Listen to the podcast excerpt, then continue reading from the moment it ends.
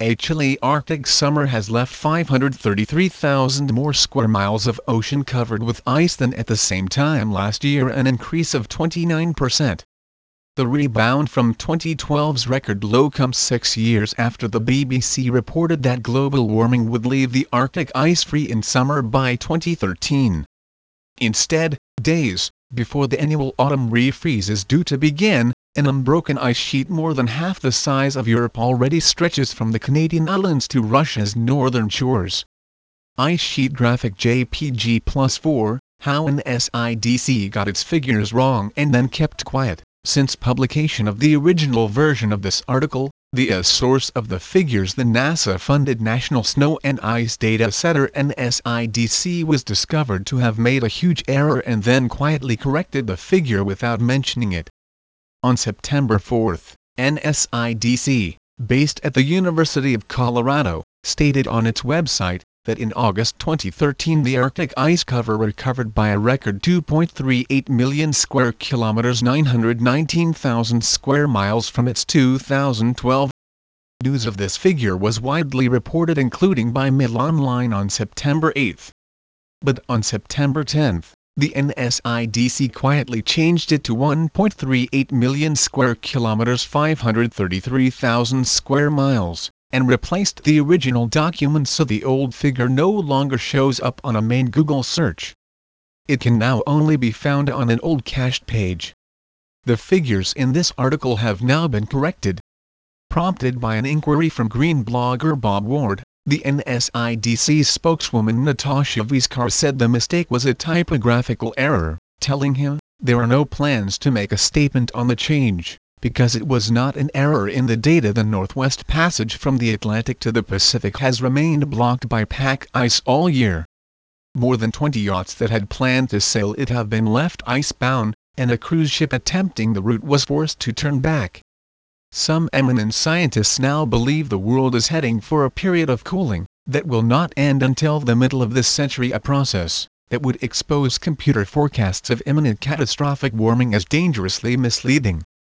The disclosure comes 11 months after the Mail on Sunday triggered intense political and scientific debate, by revealing that global warming has paused since the beginning of 1997 an event that the computer models used by climate experts failed to predict.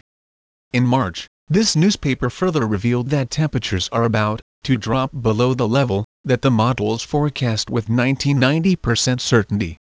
The pause, which has now been accepted, as real by every major climate research center is important, because the model's predictions of ever-increasing global temperatures have made many of the world's economies divert billions of pounds into green measures to counter climate change. Those predictions now appear gravely flawed.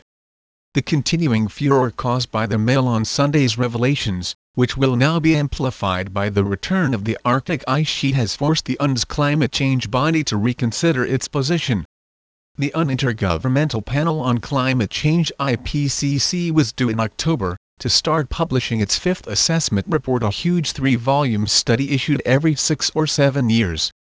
It will hold a pre-summit in Stockholm later this month. There won't be any ice at all. How the BBC predicted chaos in 2007 only six years ago, the BBC reported that the Arctic would be ice-free in summer by 2013 citing a scientist in the US who claimed this was a conservative forecast.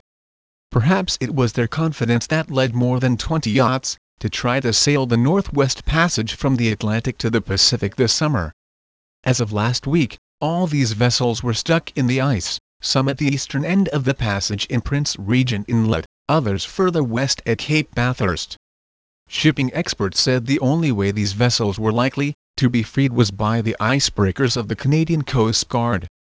According to the official Canadian government website, the Northwest Passage has remained icebound and impassable all summer.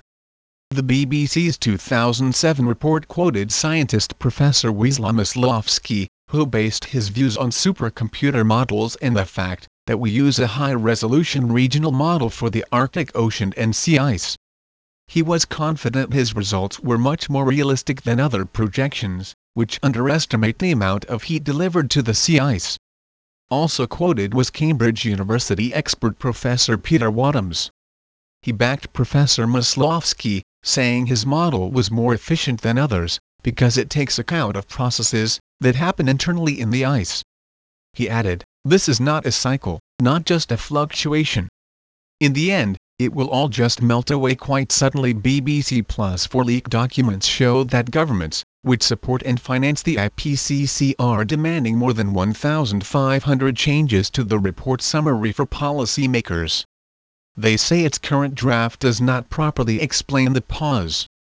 At the heart of the ROLI 2 questions, the extent to which temperatures will rise with carbon dioxide levels, as well as how much of the warming over the past 150 years so far, just 0.8 C is down to human greenhouse gas emissions, and how much is due to natural variability. And now, much bigger, the spread of Arctic sea ice on August 15, 2013 plus 4 and now, much bigger, the same NASA image taken in 2013 the IPCC claims its models show a pause of 15 years can be expected. But that means, that after only a very few years more, they will have to admit they are wrong others are more cautious. Dr. Ed Hawkins, of Reading University, drew the graph published by the Mail on Sunday in March showing how far world temperatures have diverged from computer predictions. He admitted the cycles may have caused some of the recorded warming, but insisted that natural variability alone could not explain all of the temperature rise over the past 150 years. Nonetheless, the belief that summer Arctic ice is about to disappear remains an IPCC tenet, frequently flung in the face of critics who point to the pause. Yet there is mounting evidence that Arctic ice levels are cyclical. Data uncovered by climate historians show that there was a massive melt in the 1920s and 1930s, followed by intense ray freezes that ended only in 1979 the year the IPCC says that shrinking began. Professor Curry said the ice's behavior over the next five years would be crucial, both for understanding the climate and for future policy Arctic sea ice is the indicator to watch, she said.